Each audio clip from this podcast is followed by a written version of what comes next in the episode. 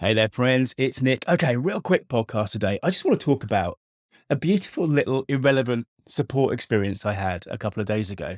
I needed some support for a piece of software, so I went to the website of the of the coders. They didn't have a chat or anything. They just had a form, you know, your basic kind of form. And I I must admit, I thought, oh, could be could be days, could be weeks before they get back to me. But I filled in the questions, you know, name, email address, da, da, da, all, all that kind of stuff.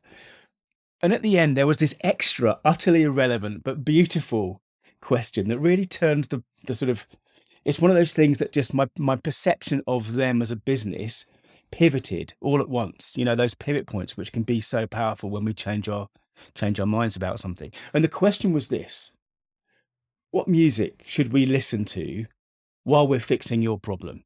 Question mark. And then there was a form field for typing in a YouTube link. And that was lovely. And I bet, um, I bet they never click those links. I bet they maybe they don't even look at them. Maybe I'm being too harsh, but the point isn't the link.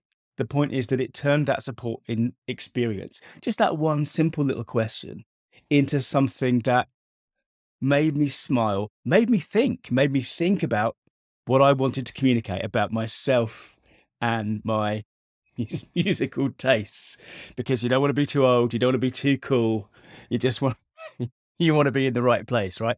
It just engaged me in a different way, and I'm going to put the link that I gave them.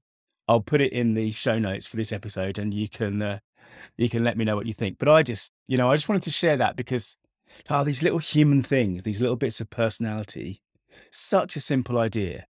It can make so much difference, and it can help make our stories mean business. Thanks for listening. If you want to dig deeper into the stuff that I do, search online for story.business. Bye now.